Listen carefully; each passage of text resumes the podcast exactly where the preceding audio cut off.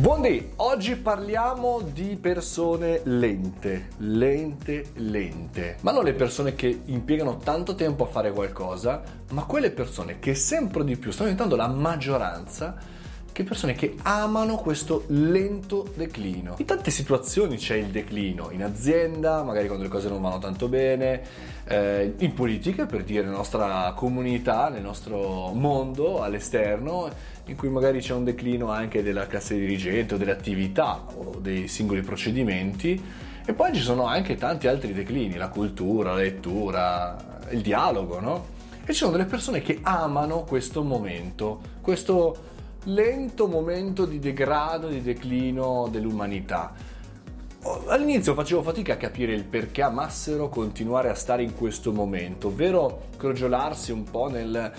eh, vabbè, è così che funziona, è così che va. Però adesso ho capito il perché, da qualche, da qualche tempo a questa parte ho individuato il loro sentimento, il perché. Semplicemente perché si trovano in una posizione di comfort, adagio, tranquilli, sereni, perché alla fine non possono influenzare, non si prendono mai la responsabilità di essere eh, delle persone influenti e di cambiare qualcosa, di metterci loro e per cui si adagiano, tranquilli. Non so se li avete anche voi in ufficio eh, o nella vostra cerchia di contatti, magari non tra i vostri amici perché se li scegliete voi chiaramente magari quelli lì eliminate dalla vostra rubrica, però sono sempre, hanno quelle caratteristiche eh, molto simili, magari molto compassate, eccetera, che magari hanno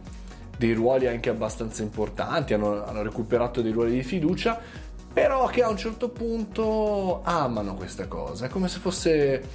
non so, una sorta di, eh, di agrodolce, situazione in cui sto qui, tranquillo. Talvolta aggiungono anche la lamentela, eccetera, eccetera, ma sono molto dannosi per le nostre attività, non soltanto per attività personali in cui sono persone tossiche, ma il fatto che non sono né quelle negative che ti remano contro e quindi ti spronano da un certo punto di vista a superarli e a metterli fuori gioco, e non sono tantomeno quelli positivi invece che costruiscono, che ti danno una mano, ti danno soluzioni e non problemi.